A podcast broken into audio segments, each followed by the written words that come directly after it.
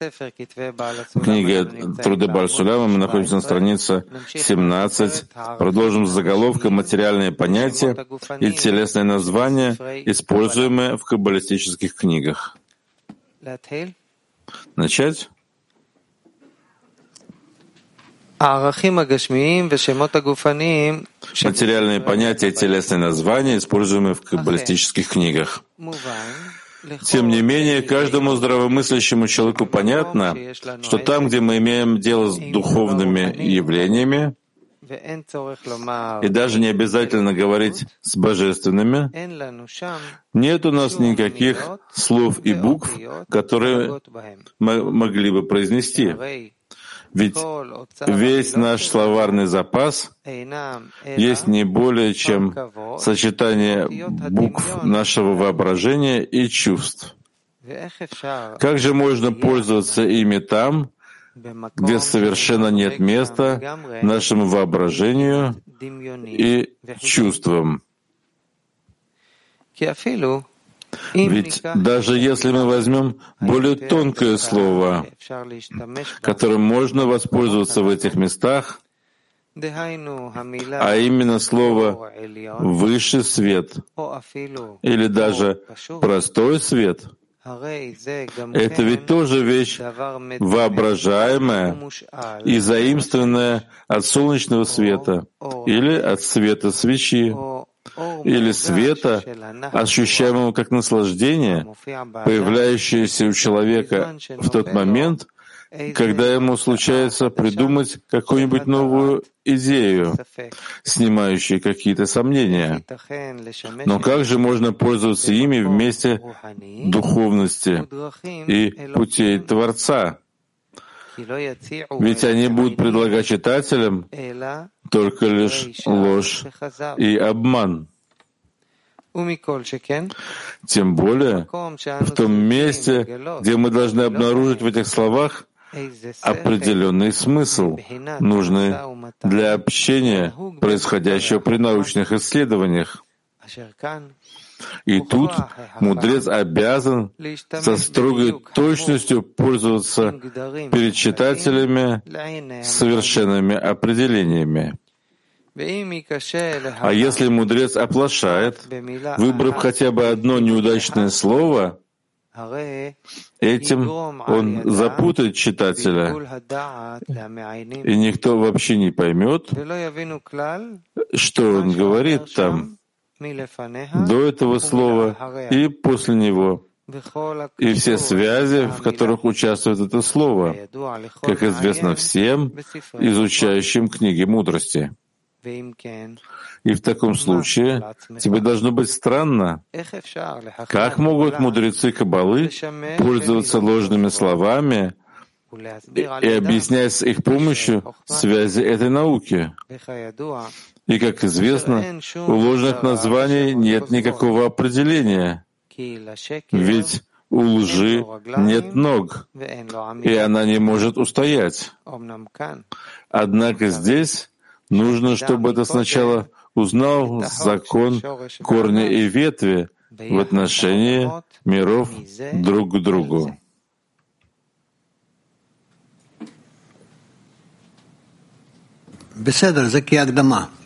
Понятно, да? Это как предисловие. Дальше. Заголовок «Закон корня и ветви в отношении миров». Мудрецы Каббалы обнаружили, что в отношении четырех миров, называемых Ацилут, Брия, Яцира и Асия, начиная с первого, самого высокого мира, называемого Ацилут, вплоть до этого материального, данного нам в ощущениях мира, называемого Асия, формы их абсолютно подобны друг другу во всех своих частностях и деталях. То есть вся действительность и ее проявление, имеющие место в первом мире, присутствуют также и во втором мире, который ниже его, без какого-либо различия хоть в чем-то. И то же самое во всех остальных мирах, которые после него, вплоть до этого ощущаемого нами мира. И нет никакой между ними разницы, кроме различий по уровню, которое понимается только лишь как материя, из которой состоят элементы действительности каждого из миров. И материя элементов действительности, находящихся в первом наивысшем мире, материя более тонкая, чем во всех мирах, которые ниже его. А материя элементов действительности во втором мире грубее, чем в первом, но тоньше, чем все, что ниже его по уровню. И так вплоть до этого мира, который пред нами, и в котором материя элементов действительности грубее и темнее всех миров, ему предшествовавших. Однако формы элементов действительности, а также все их проявления, одинаковы в каждом из этих миров, как по количеству, так и по качеству, без какого-либо различия.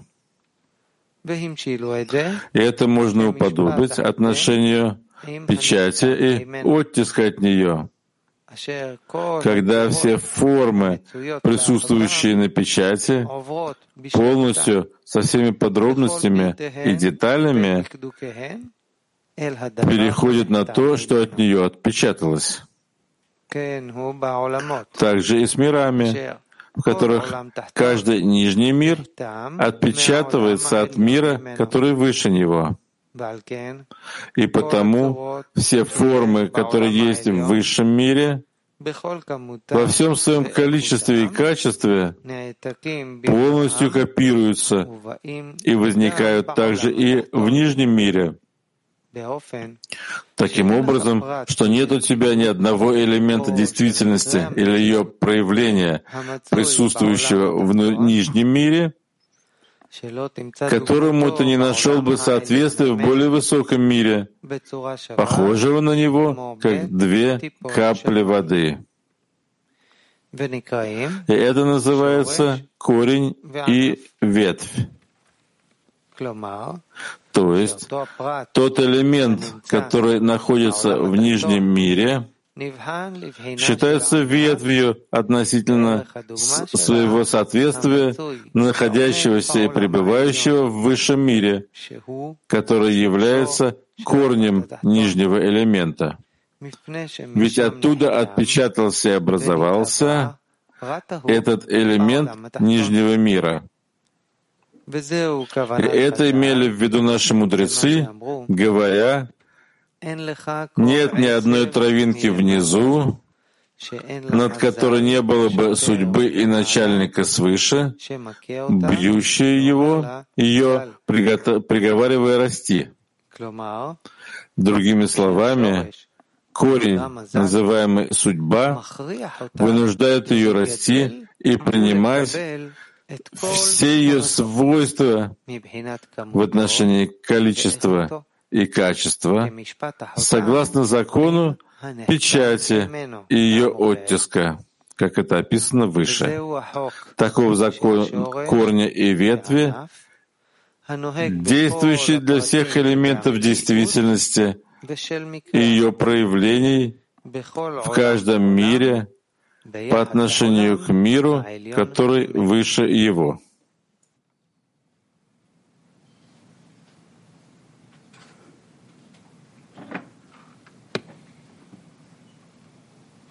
Далее.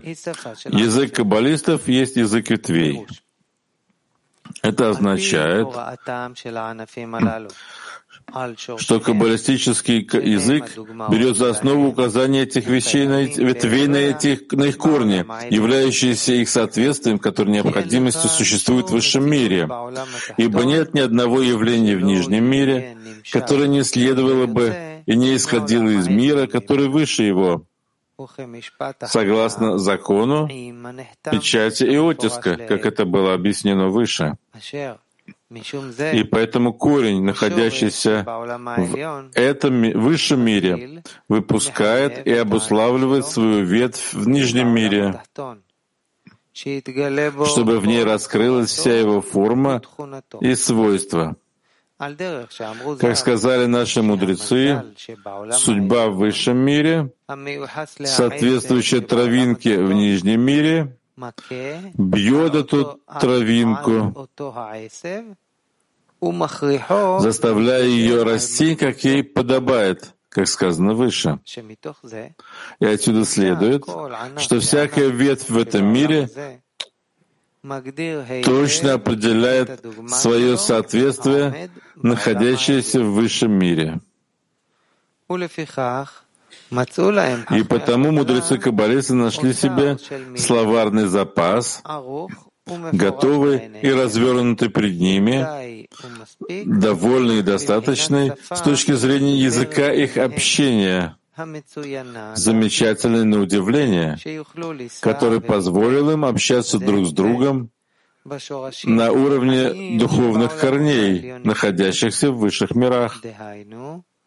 То есть называет товарищем только нижнюю, ощущаемую ими ветвь, находящуюся в этом мире и хорошо определенную для материальных органов ощущений.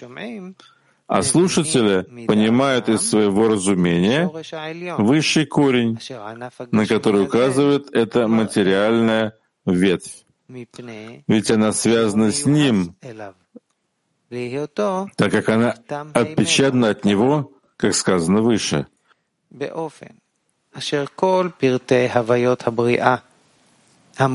Так что все элементы бытия, ощущаемого нами творения, и все их проявления стали для них абсолютными и четко определенными именами и названиями, указывающими на возвышенные высшие духовные корни. И несмотря на то, что в их духовном месте невозможно выразить никаким словом или звуком, они обрели себе право выражаться с помощью их ветвей, представленных пред нашими органами ощущений здесь, в нашем чувственно воспринимаемом мире, как это объяснилось выше. И в этом вся особенность языка общения между мудрецами Каббалы, на основе которого они раскрывают свои духовные постижения от человека к человеку и от поколения к поколению, как устно, так и письменно. Понимают друг друга совершенно достаточно в соответствии с любой точной мерой, которая необходима для общения при исследованиях в этой науке. То есть в точных определениях, в которых невозможно запутаться. Ведь у каждой ветви есть естественное определение, абсолютно уникальное для нее. И благодаря этому его абсолютному определению она автоматически указывает также и на свой корень в высшем мире. И знай, что этот каббалистический язык ветвей удобнее для объяснения понятий этой науки, чем любой наш обычный язык. Как известно из учения номинализма, языки очень сильно исказились в устах народных масс. То есть из-за массового применения при использовании слов они постепенно теряют свое точное значение. И поэтому, как известно, возникает большая проблема с точной передачей идей от одного к другому, как устно, так и на письме. В то же время в каббалистическом языке ветвей который взят из названий творений и их свойств, развернутых и находящихся пред нашим взором и определенных установленными навечно законами природы, со слушателями или читателями никогда не может случиться ошибки в понимании предложенных им слов. Ведь рамки природы достаточно абсолютны и являются собой непреложный закон. До сих пор понятно, да? Такой легкий язык общий. Дальше. Передача из уст мудреца-каббалиста получателю, который понимает из своего разумения. Так написал Рамбан в предисловии к своему комментарию к Торе, и в том же духе написал Рав Хаим Виталь в статье о шагах.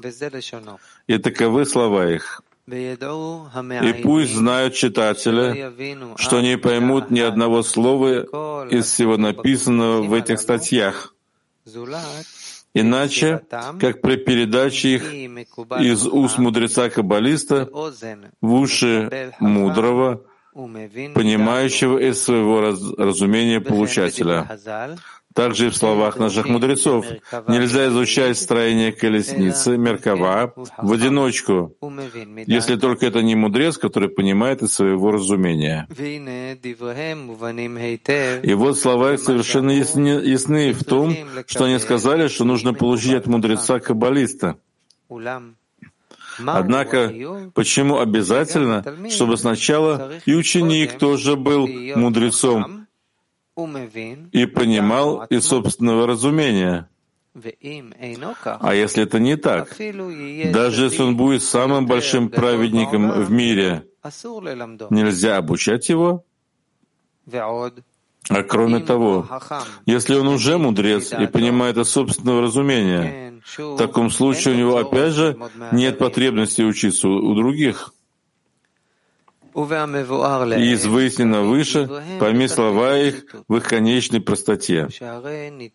Ведь выяснилось, что при помощи любых слов и звуков, которые мы можем произнести, невозможно произнести ни одного слова из божественных духовных явлений, которые выше воображаемого места и времени.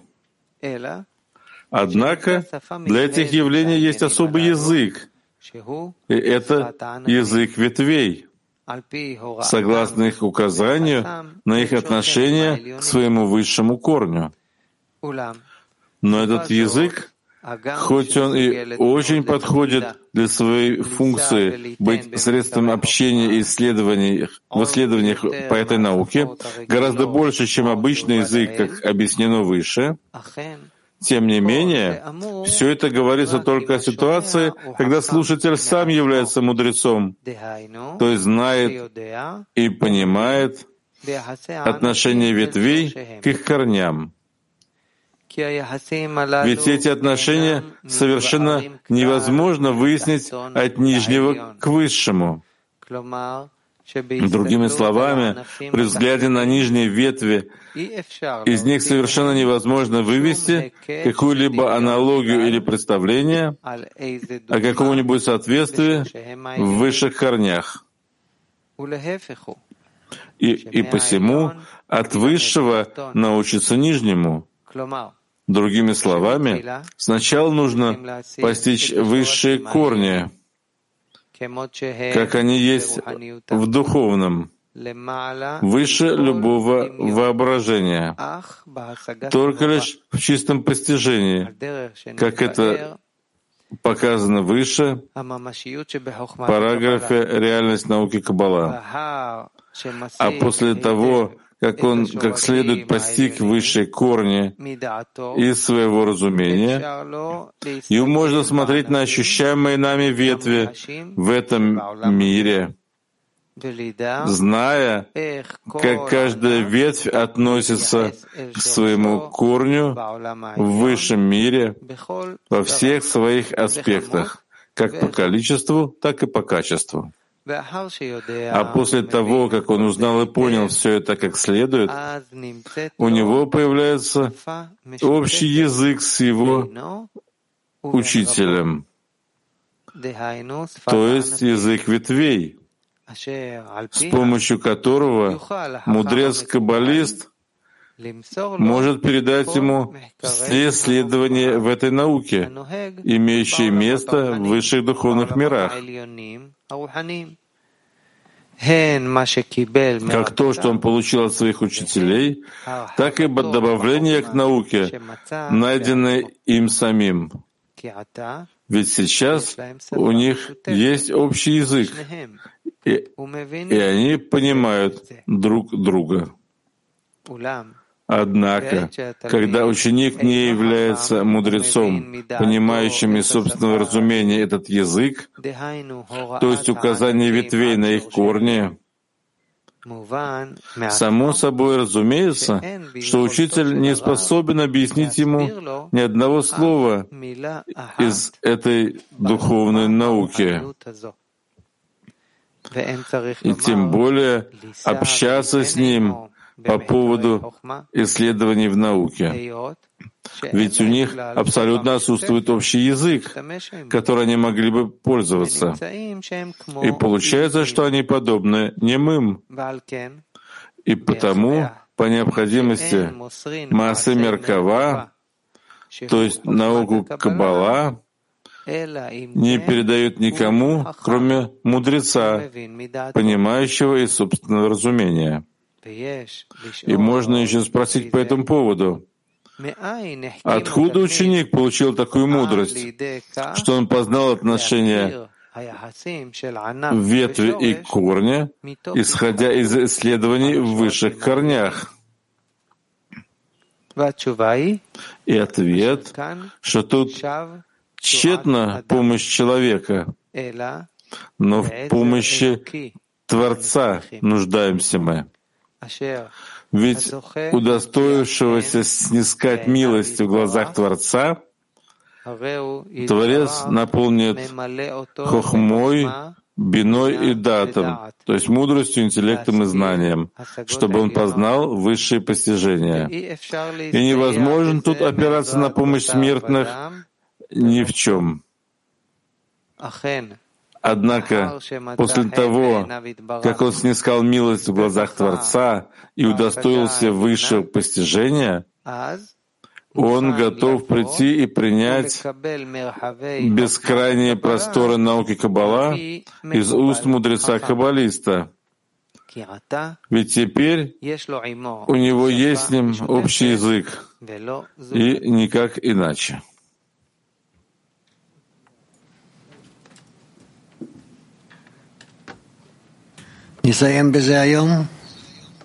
Завершим на этом сегодня. Скажи несколько слов. Я скажу расписание на сегодня. Среда. В 12 дневной урок. 17:30 читаем учение 10 сферот. 19:30 читаем Зор. Закончим песней.